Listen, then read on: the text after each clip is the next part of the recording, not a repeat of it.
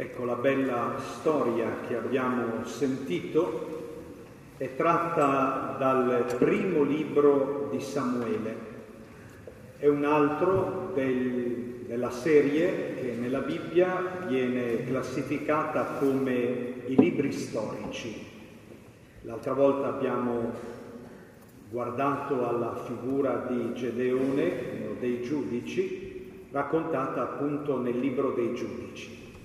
Però con una intuizione molto bella, la tradizione ebraica non chiama questi libri storici, noi li chiamiamo così perché narrano appunto una storia, la storia dell'insediamento e della vita del popolo di Israele nella terra promessa. Ma con maggiore attenzione di fede la tradizione ebraica chiama questi libri già profeti sono profeti, vengono chiamati profeti anteriori, cioè i primi, perché è lo spirito del libro che tratta della profezia. Questa storia che abbiamo sentito, circa tre capi- i primi tre capitoli letti non per intero, è una storia che si è concentrata sui fatti prima della nascita di Samuele. Questo è un segno molto importante che invita noi questa sera ad andare con il cuore, con la riflessione, con la preghiera a cercare le radici della nostra vita, della nostra fede nel mistero di Dio. Radici che diventano in qualche modo visibili, riscontrabili, soprattutto decifrabili nei fatti della nostra vita anche quelli più sconnessi o apparentemente meno significativi. Tra l'altro questa sera, non so se è una coincidenza o se è stato scelto, però guida questa lezione l'equipe Notre Dame, che naturalmente è un movimento ecclesiale che ha come carisma particolare appunto la famiglia. E questa storia di Samuele svela le radici di quel mistero di cui parlavo proprio nel cammino anche molto faticoso, molto doloroso e comunque un cammino segnato dalla fede della sua famiglia. C'è una condizione che ritorna spesso nella Bibbia, la sterilità, in questo caso la sterilità di Anna, moglie più amata di Elcana, papà di Samuele, che però non poteva avere figli. E secondo le parole pronunciate con intenso dolore da Anna nella sua preghiera, un dolore così sconvolgente che il sacerdote Eli, che in realtà non ci vedeva molto bene, però scambia addirittura per una ubriacatura che era così forte il dolore di questa donna, lei stessa lo dice, da impedirle anche di parlare. E in questo profondo dolore Anna fa salire a Dio un'invocazione. Se tu ti ricordassi di me. È l'invocazione che la Chiesa, l'umanità, eleva in questo tempo di avvento, nella novena poi di Natale, noi canteremo tutti i giorni se tu squarciassi i cieli e scendessi. Ecco, questo è il contesto in cui collochiamo la nostra attenzione, la nostra meditazione, la nostra preghiera di questa sera in compagnia di Samuele. La storia di Samuele si svolge grosso modo nel periodo che va dall'undicesimo al decimo secolo avanti Cristo. E come abbiamo visto l'altra volta, è la storia della sistemazione lenta, faticosa di Israele nella sua terra. Sono molte le insidie. Le insidie sono i contrasti dei popoli che occupavano quella terra e che naturalmente facevano resistenza a Israele che voleva insediarsi. Ma soprattutto, come abbiamo visto l'altra volta nella storia di Gedeone, il rischio più forte era la contaminazione dell'idolatria per questi popoli. E c'è un cammino lento in cui Israele fa parecchio fatica ad assestarsi e in questa fatica smarrisce spesso il ricordo di Dio. L'altra volta abbiamo visto con l'idolatria, ma l'idolatria si manifesta in tante forme. E quando Israele si è un po' abituato in quella terra, si è un po' sistemato, si è un po' accomodato, avendo vissuto un passaggio molto importante e impegnativo, si è passati da un'economia prevalentemente pastorale a un'economia agricola più stanziale, il popolo incomincia a sentire una tentazione che è raccontata proprio nel libro dei giudici, al capitolo 9, con quella bella favoletta, subito dopo la storia di Gedeone. Ricordate, dicevamo, i giudici erano personaggi carismatici che non erano abitualmente alla guida del popolo, perché guida del popolo era Dio attraverso la sua legge. E i giudici erano suscitati da Dio quando ce n'era una necessità, ma Israele guardava gli altri popoli e, vedevano, e vedeva che avevano un re.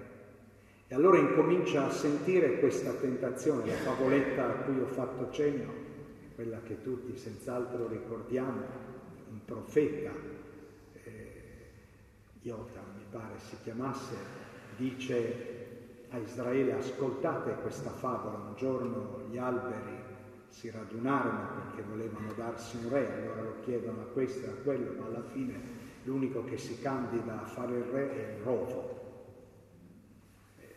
significativa la storia, ma questa gestazione della monarchia cammina molto lenta e in questa storia della monarchia è coinvolto Samuele, che non avrà mai compiti di governo, perché Samuele è un profeta.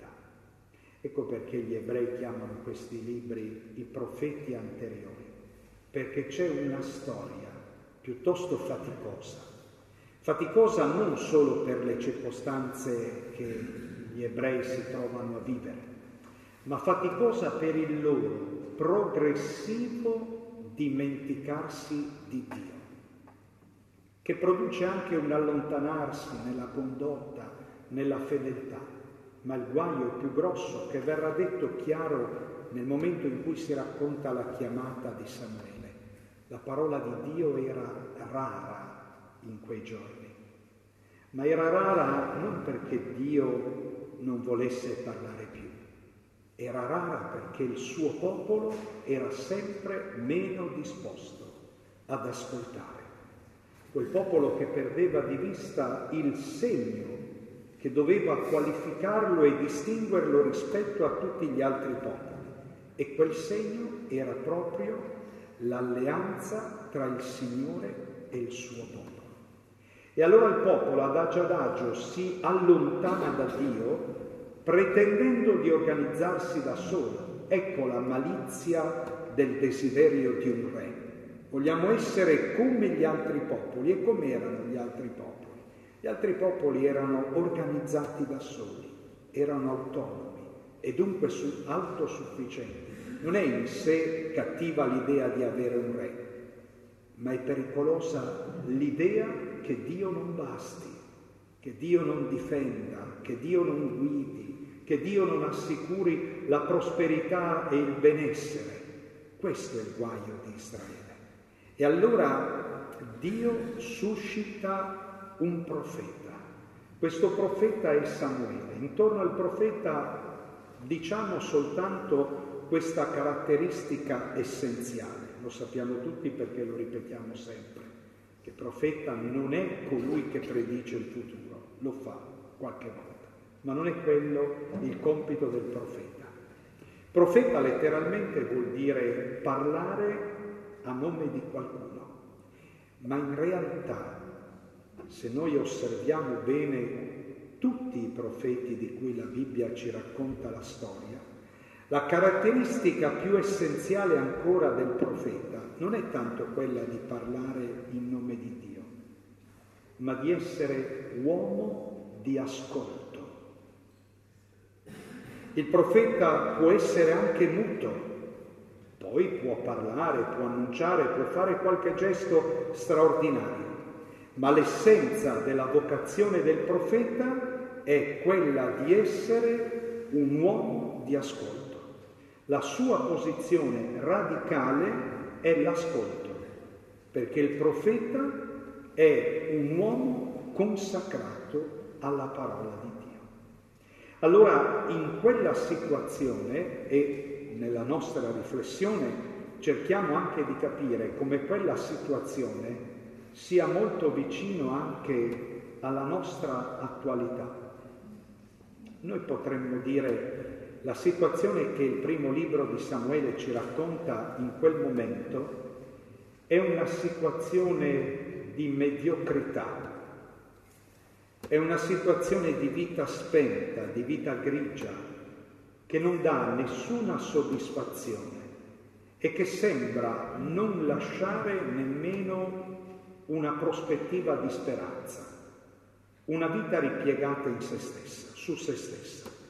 Quante volte noi stessi, parlando del più e del meno, ragionando sui fatti della nostra vita e della nostra cronaca, ma quante volte anche sentiamo o leggiamo degli analisti degli intellettuali che raccontano così la nostra società. Quando sentiamo dire che la nostra società è liquida, che cosa vogliamo dire? Qual è la caratteristica di un liquido? Che si adatta a tutte le forme, perché non ne ha una propria. Quando noi per definire la nostra società continuiamo a usare post. È post moderna, è post cristiana. E perché non abbiamo le parole per definirla? Perché ci sembra difficile o quasi impossibile definirla. E questo che cosa ci restituisce? Ci restituisce come un senso di smarrimento. Eppure ci sono dei fermenti buoni. Ci sono dei fermenti buoni che talvolta però noi riduciamo come a delle nostalgie. Così come ci sono le istituzioni, ma sono istituzioni che spesso ci sembrano inadeguate, non efficaci, non all'altezza della situazione. Perché? Perché corrotte non parlo solo della corruzione nel senso comune del termine, parlo della corruzione più profonda, la corruzione del cuore, quella che smarrisce la verità, quella che si fa sorda rispetto alla parola. Ecco, descrivendo così tutti capiamo che stiamo parlando di noi e che stiamo parlando di oggi. Ma la storia di Samuele racconta la stessa storia racconta di una società sperduta, di una società che non sa più riconoscere il mistero dalla quale è stata generata, cioè la fedeltà di Dio. E allora vorrebbe un re, vorrebbe organizzarsi da sola. E ci sono le istituzioni. Qui, in questo racconto di Samuele, l'istituzione che viene messa in evidenza e che viene anche fortemente stigmatizzata è il sacerdozio. Voi ricordate, poi la prossima volta lo incontreremo come figura della nostra lezione, Davide.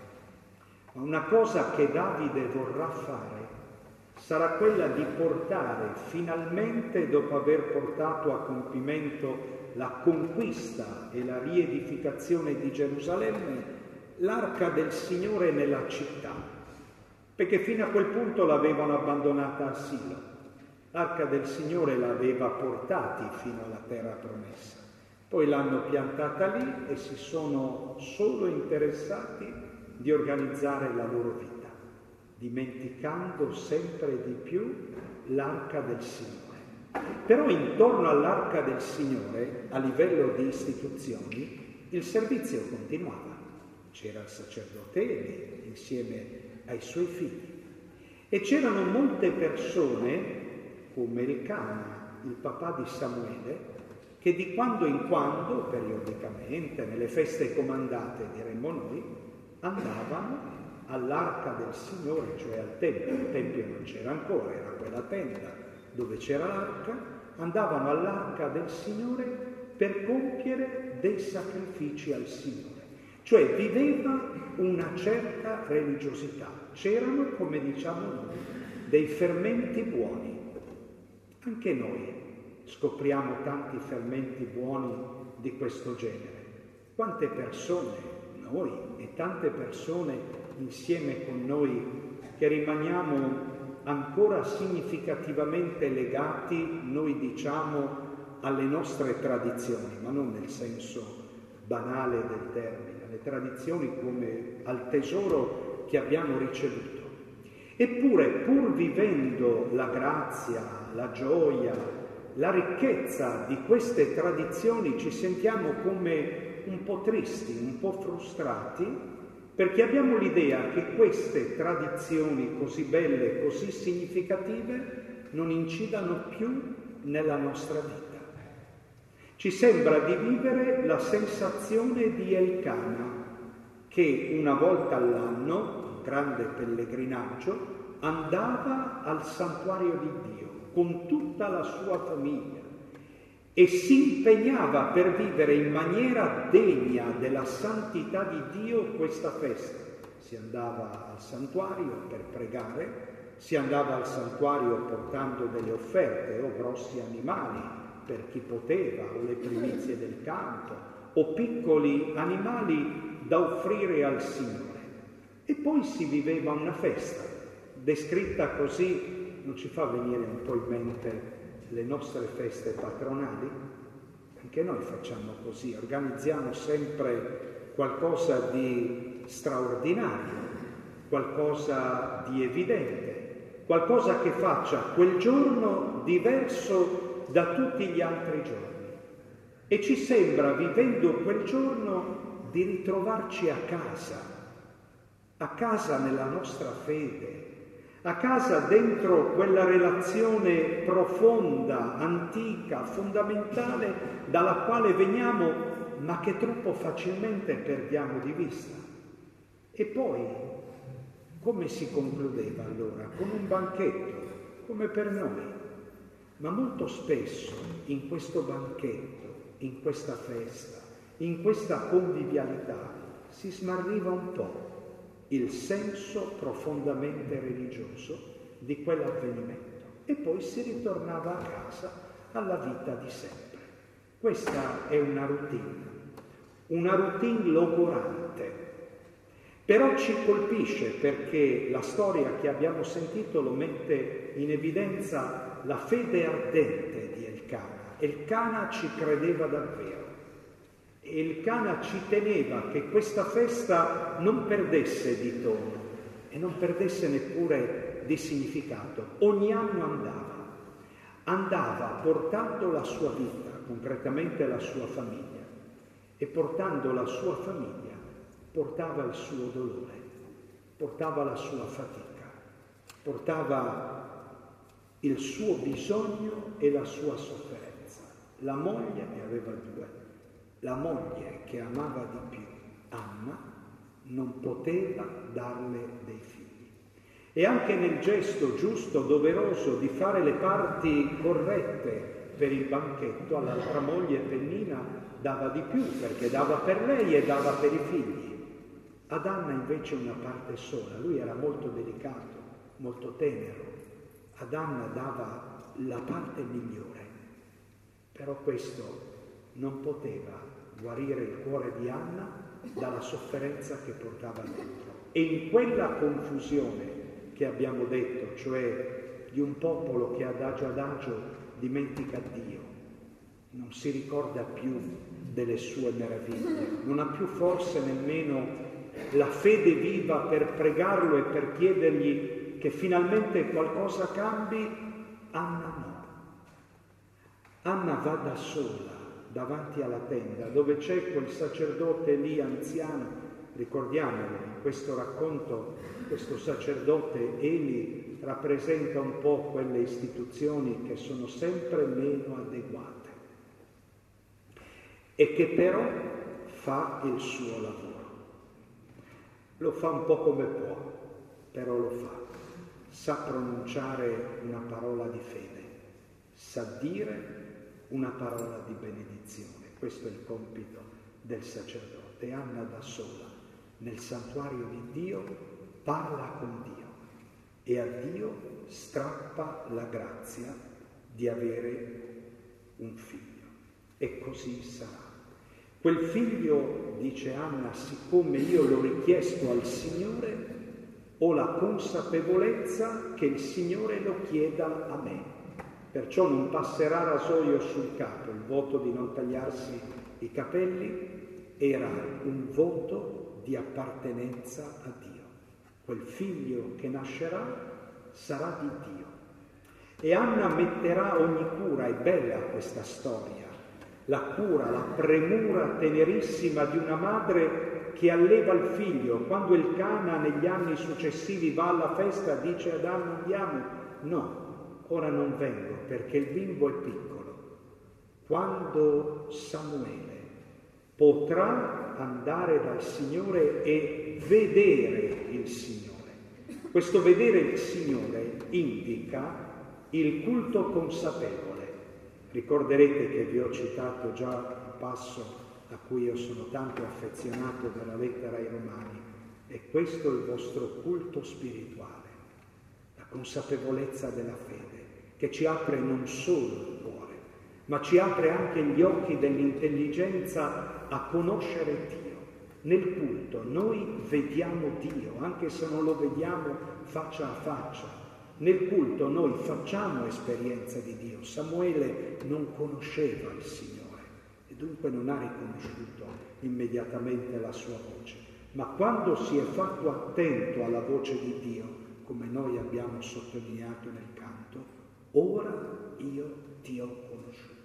Allora Anna ha questa intuizione, quando il bambino sarà cresciuto e sarà grande e potrà vedere il Signore, cioè stare al suo servizio, allora io lo porterò al santuario di Dio e lo lascerò lì.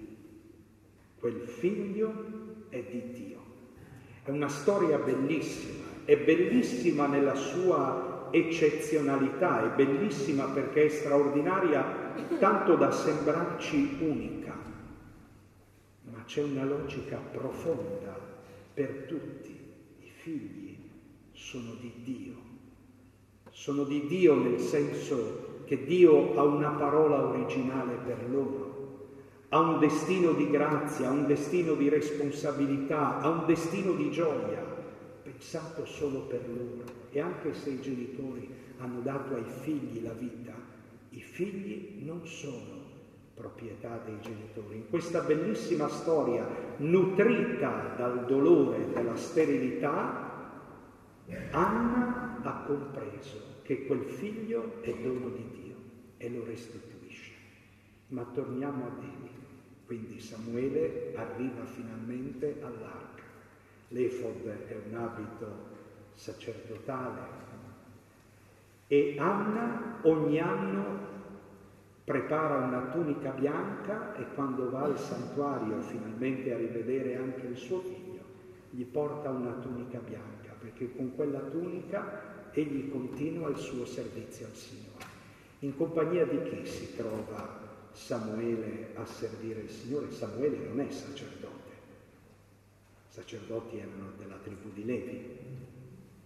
Samuele era della tribù di Efraim, una delle più grandi di Israele.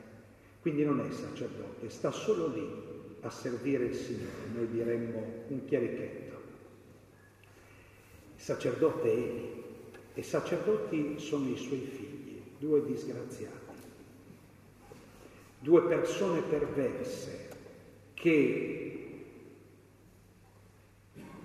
usurpano il compito di servire il Signore, ne approfittano e lo tradiscono.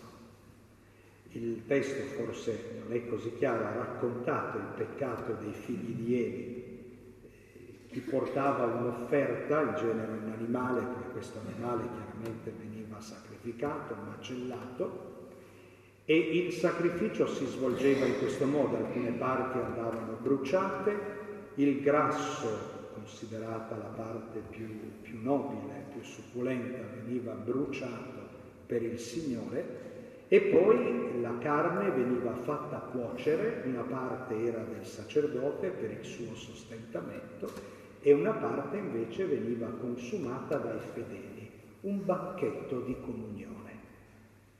E che cosa facevano questi due figli di Eli? Approfittavano nel vedere arrivare tanto ben di Dio e si prendevano la carne quanta ne volevano e le parti che volevano, prendendosi anche quelle che avrebbero dovuto essere bruciate per il Signore. E quando gli andava di mangiare la carne in altro modo, abbiamo sentito, se la facevano dare pure cruda, non aspettavano neppure che almeno simbolicamente si facesse questo gesto finto per loro, ma la pretendevano anche cruda. E se qualcuno diceva ma non si può fare, questa carne è per il Signore, loro dicevano fai attenzione a come parli perché se non me la dai noi ce la prendiamo con la forza. E questo era l'atteggiamento di quello che per loro era l'istituzione. E legittimamente la gente avrebbe potuto domandarsi, ma se quelli che ci devono dare l'esempio, se quelli che ci devono condurre, se quelli che ci devono governare sono così, che cosa possiamo fare noi? E c'è questo atteggiamento un po' fiacco di Eli che capisce che i suoi figli non sono come dovrebbero essere, muove loro qualche timido rimprovero. Perché fate così? Ma è troppo blando. Ecco perché il testo sacro mette stupendamente in evidenza che Eli stava diventando cieco, invecchiando. Ma non era solo la cecità degli occhi dovuta all'età o a qualche patologia, era la cecità del cuore. Egli non era più capace di vedere le cose e nel non vedere le cose non sapeva nemmeno più vedere Dio. Egli era molto vecchio, non vuol vedere, non può vedere. Ha impostato la sua vita secondo altri criteri, non proprio per sua volontà, ma lasciandosi andare, testimone di una crisi generale, anche se aggrappato a un tentativo di coerenza personale, un tentativo generoso. In questo contesto, che ho cercato di accentuare un po', ma perché in questo modo risalta quello che Dio ha voluto fare in Samuele, accade la chiamata di Samuele. In questo contrasto noi oggi parliamo spesso anche di conflitti generazionali. Ecco, qui c'è un uomo vecchio che è diventato cieco per la sua incapacità di vedere le cose e c'è un giovane che Dio ha scelto. Noi sappiamo che questa figura di Samuele è stata inserita dal Papa, noi seguiamo questa, questa proposta che il Papa ha fatto nell'esortazione dopo il, il sinodo dei giovani. E il Papa ama spesso citare questa espressione del profeta Gioele diventeranno profeti i vostri figli e le vostre figlie. I vostri anziani faranno sogni, i vostri giovani avranno visioni. Ed è proprio così in questa storia. C'è un anziano che non riesce più a vedere il senso della storia e c'è un giovane che viene cercato da Dio perché apra gli occhi a questo anziano. Dicevo, quando si racconta la chiamata di Samuele, il testo mette in evidenza la parola di Dio era rara in quei giorni. Non c'è profezia perché non c'è ascolto della parola. E noi dobbiamo imparare a collegare le due cose. Da una parte la mancanza di profezia e dall'altra parte la sterilità di Anna, che rimane come un segno profetico nella vita di Samuele. Senza l'ascolto della parola non c'è fecondità, senza l'ascolto della parola non c'è futuro.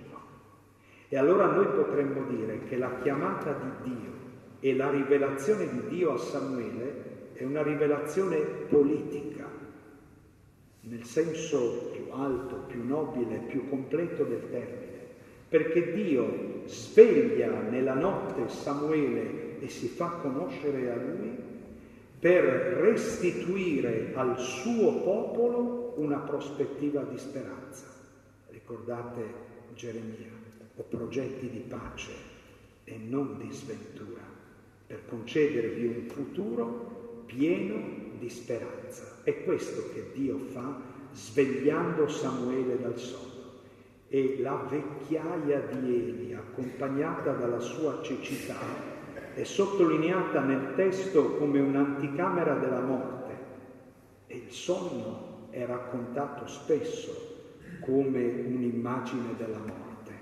Dio sveglia questo giovane Samuele perché porti un messaggio di fiducia, di speranza e di conversione al suo popolo. Ci vengono in mente delle bellissime parole di Isaia al capitolo 30, quando Isaia dice al suo popolo nella conversione e nella calma sta la vostra salvezza. Che il problema di Israele era sempre quello, con chi mi alleo per non soccombere. E questo pensiero agitava il suo cuore, ecco perché Isaia dice nella calma, ma nella conversione. Tu non ti devi alleare né con questo né con questo, né quello. Tu devi rimanere fedele al tuo Dio, devi ritornare a Lui. Nella conversione e nella calma sta la vostra salvezza. E così eh, Dio consegna a Samuele un messaggio, un messaggio che immediatamente è rivolto a Eli, gli annuncia una cosa terribile, la rovina piomberà sulla casa di Eli. Ed è molto bello in questo passaggio la relazione che si instaura tra Eli e Samuele. Eli era un anziano sacerdote, Samuele un chierichetto ma Dio bussa alla porta del chierichetto per affidargli il suo messaggio più importante. E questo chierichetto non sa neppure riconoscere la voce di Dio e allora ha bisogno di Eli, quella istituzione così affaticata, così spenta, ma che lo guidi alla fine, alla terza volta, lo capisce anche lui. Forse è il Signore che lo chiama. Rispondigli così, parla che il tuo servo ti ascolta. Finalmente l'ha capito anche Eli, che l'essenza della profezia è l'ascolto, che il vero rapporto con Dio è l'ascolto. Tu digli che lo ascolti e Dio si manifesterà. E così è accaduto. Ma poi un bel problema per Samuele rispondere alla curiosità di Eli. Che cosa ti ha detto il Signore? Era duro dirgli. E allora vedete come nasce come una relazione nuova.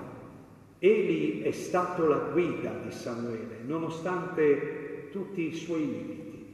E Samuele in qualche modo sarà la speranza, sarà la via d'uscita, sarà la possibilità di purificazione dello sguardo di Eli. Il Signore ha detto così è così. Ed è bellissima la risposta di Eli. Quest'uomo così eh, distrutto nella sua esperienza di fede, alla fine ritrova la parola giusta, che è la parola della consegna e della resa. E il Signore faccia ciò che a Lui pare bene. E così si chiude l'avventura di Eli con un consegnarsi nelle mani di Dio. La parola di Dio, e vado verso la conclusione, non spiega a Samuele come si potrà riparare il guasto. Noi ci aspetteremmo la soluzione, ma la parola chiama Samuele ad applicarsi all'ascolto, perché è la parola che adesso demolisce questa casa, che pone il fondamento su cui tutto lo svolgimento della storia potrà essere reimpostato. E tutto riparte non dal rattoppo, come diciamo noi, vediamo se ci mettiamo una pezza, e tutto riparte non dal rattoppo, ma dall'ascolto della parola. Tutto riparte da Samuele. Questa narrazione mostra come attraverso Samuele un giovane che appare privo di interessi precostituiti, non è andato lì per fare qualcosa, e di avidità personale, il, mostra come il popolo di Israele acconsente al sogno che Dio gli ha dato di sconfiggere le sordide realtà politiche e religiose a cui i vecchi assetti lo avevano infelicemente condotto. La freschezza di un giovane, unita in questo caso però alla docilità di un vecchio, è Dio. Se vuole faccia quello che vuole, se gli pare bene, segnano la speranza di un nuovo inizio. Non ve lo leggo tutto perché ormai ho occupato il tempo, vi leggo solo pochi passaggi lasciandovi il compito a casa, pregando il Salmo 72 con questi pensieri. Il Salmo 72 tra le tante belle espressioni che dice, dice queste, con cui concludo. Ecco, questi sono gli empi, sempre tranquilli ammassano ricchezze. Come un sogno al risveglio, Signore, quando sorgi fai svanire la loro immagine. Quando si agitava il mio cuore e nell'intimo mi tormentavo, io ero stolto e non capivo. Davanti a te stavo come una bestia, non così Anna e non così Samuele, ma io sono con te sempre. Tu mi hai preso per la mano destra, mi guiderai con il tuo consiglio e poi mi accoglierai nella tua gloria.